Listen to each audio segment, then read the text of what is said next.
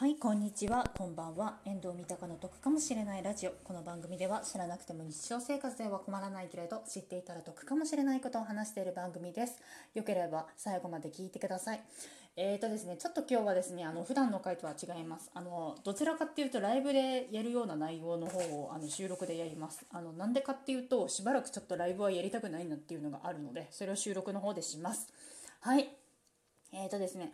キンキブーツっていうですね映画を見に行きましてちょっとその話をねしたいと思います。あのキンキブーツっていうのがですねあのもともとドキュメンタリーのになってたらしいんですよ。でそれが映画化されてで映画化されたのが、まあ、ミュージカルになってブロードウェイです。はい。でミュージカルになったのを映像で撮ったのを映画で見に行ったっていう感じですね。はい。ですのであのそれを見に行った感想だったりだとか教訓だったりだとかをねいろいろと話していくんですけれども、えー、と話をざっくり言うとイギリスの田舎町の靴工場の跡取りのチャーリーっていうのとドラッグクイーンのローラっていうのがひょんなことからちょっと合いましてでこの靴工場っていうのがあのすごく潰れそうなんですね。なのでちょっとチャーリーがなんかこういいもっといい商品っていうか何か画期的な商品をって思ってた時にドラッグクイーンのローラに会ってドラッグクイーン用のその靴を作るっていう話ですね。でもともとドラッグクイーンが用の靴がなかったっていうかもともとはその女性用のハイヒールをなんか無理やり履いてたみたいな話があるんですね。でそれだとメンズのその重さに耐えられなくてすぐにヒール部分がダメになっちゃったりとか靴がダメになっちゃうっていうことでじゃあドラッグクイーン用の靴を作れば売れるんじゃないかっていうことで、まあ、作るっていう話なんですけれども。でこれがですねミュージカルの方は2016年と2019年にですねあの日本でもミュージカル化されてます、えーと、チャーリーが小池徹平。でローラが、えーと、三浦春馬くんがやってますね。がやっててでもちょっとローラ役の三浦春馬くんがちょっとお亡くなりになってしまったので日本で再演っていうのがあるのかどうかがちょっとわからないんですけれども私はちょっと見に行ってないですねあのあの何て言うんだろう話がどうこうっていうよりも私あの東急シアターオーブっていうあの劇場でなんかやるってなった時に私あんまり東急シアターオーブっていう劇場が好きじゃないんですね。あの個人的なこの好みの問題だと思うんですけど私あそこの劇場があんまり好きじゃなくてなんかよっぽど好きなのがやってたら見に行くんですけれども好きかどうか微妙なやつだったりとかするとあそこでやってんのかじゃあいいやってなっちゃったりだとかしてまあそれに関して言えばまああの好みの問題なのであのどうこうは言わないんですけれどもはい。でいうことですね。で内容のオチとかはすぐに分かります。あの皆さん想像していただいた通りのあのオチになります。はい。あのハッピーエンドです。はい。でハッピーエンドなんですけれどもすごく泣けるんですよね。なんか映画のレビューっていうかそのミュージカルの映像を撮ったレビューとか見たりとかしてもすごくなんかハッピーエンドだけどすごく泣ける泣けるって書いてあったりだとかしてる内容になってるんですけれども。なのでまあ内容に関して言えばまあすぐに分かるような感じですはいでこれで私ちょっと3点ぐらいちょっと気になったことがあったのでそれについて話させていただくんですけれどもあのそのローラっていうのが、まあ、男性なんだけど女性の格好をしてるっていうことでなんか今で言う LGBTQ の話もちょっと絡んでくるんですね。まあ一昔前の話だったりとかもするので結構こう差別してくる人とかもむちゃくちゃいるんですよ。なんか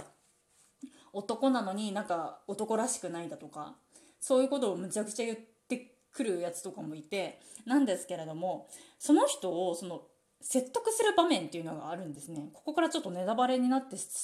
てるんですけれどもその男らしくないっていう話になった時にじゃあ分かったって言ってお互いに男らしいことを紙に書いてそれを交換し合って実行しようっていうくだりがあるんですね。であこれ説得の仕方として面白いなと思ってなんか一方的にこうだよああだよとかって言うんじゃなくてあの自分もあなたが言ってることを受け入れるからあなたも私が言ってることを受け入れてねみたいなのを一日ずつやるみたいなところがあってだからそういう説得の仕方っていうのもああるなって思ってすごくなんか勉強になったなっていうのは思いましたね。あともう一点気になったのがあの安いものがいいのか高いものがいいのかっていう話なんですけれどももともとその靴工場っていうのがあの丈夫な紳士靴を作ってたんですね。であのものすごくあの在庫が余ってるからっていうことで買い取ってほしいって人にお願いししに行く場面があるんですけれどもただそこのオーナーさんっていうかそのお店の人はあの安いものを売ってるって言ってでその靴を見せてもらったんですね。そのチャーチャーリーっていうやつが。ね、見せてもらった時に、えー、こんなのはあのねダメだっつってワンシーズンしか持たないじゃないかって言うんですけどいやでもそれでいいんだってオーナーさんの方は言うんですよ。でワンシーズンしか持たないからすぐに新品を買ってくれるでしょだから自分の店の売り上げっていうのは上がるんだよっていうくだりがあってあなんかこれって結構感慨深いなっていうものがあって安いものと高いものどっちがいいですかっていう話なんですよ私服とか割と何て言うんだろうこれ店の名前出すのあれなんですけど GU だったりだとかユニクロばっかりだったりだとかするんですけどだった靴に関して言えば割となんか仕事靴とか特にそうなんですけれどもちゃんとしたまともなものを買いたいなって思っててなんかそのちゃんとしたまともなものをもう履き潰すぐらいな勢いでやってたりとかするんですけれども確かに服に関して言えばすぐになんか安物を買うからってことでそんなに持ちが悪いなっていうのがあったりだとかしてだから何て言うんだろう大量生産大量消費がいいのかその少量を少量精鋭のどっちがいいかみたいなことがあるくだりがあってなんか私ねすごくそこは考えちゃったなって思いましたね。なんか多分この話の内容の本筋では全然ない部分ではあるんですけれども。なんかそこを見て考えましたね。はい。であと3点目ですね。3点目があの最後の曲の場面であの成功の6ステップっていうのがあるんですよ。でもともとこれアルコール依存症の人のなんか12ステップっていうのがあってそれを成功の6ステップっていう簡単なものにできますよっていうのがあるんですけれどもでこれもともとのその12ステップっていうのもちょっと調べたりとかしたんですけれどもまあ難しくて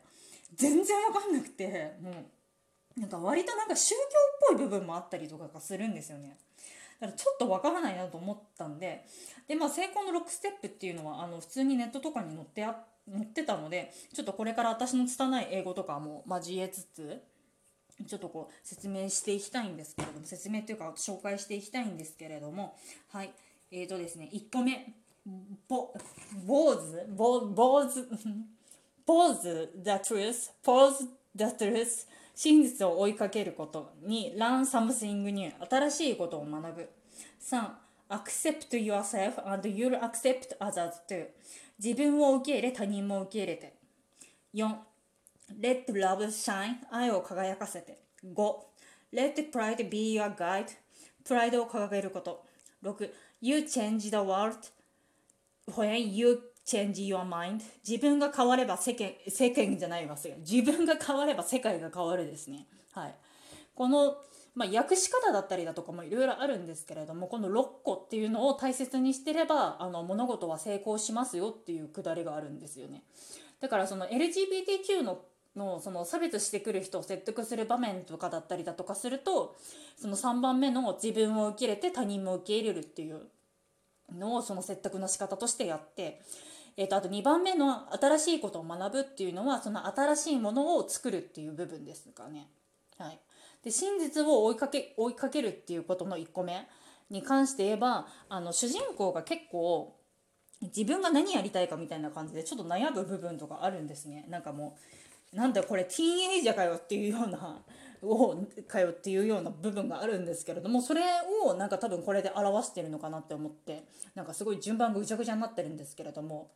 そうですねで最後のその一番大事なのが自分が変われば世界が変わるっていうのが